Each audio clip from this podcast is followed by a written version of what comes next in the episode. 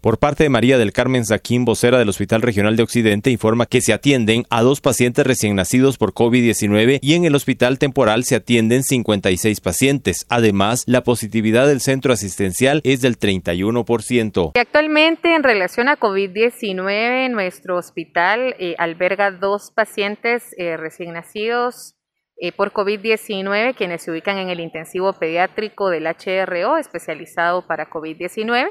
Además de ello, tenemos dos pacientes en el área de posparto, ¿verdad? También positivas a COVID-19, quienes están en un área aislada también para eh, pues, eh, seguir los cuidados necesarios con los médicos que están en esos espacios.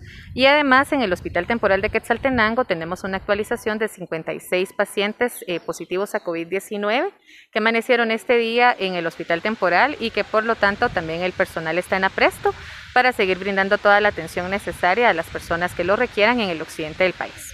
Hasta el momento la positividad en base a hisopados que han estado realizando, ¿cómo se encuentra?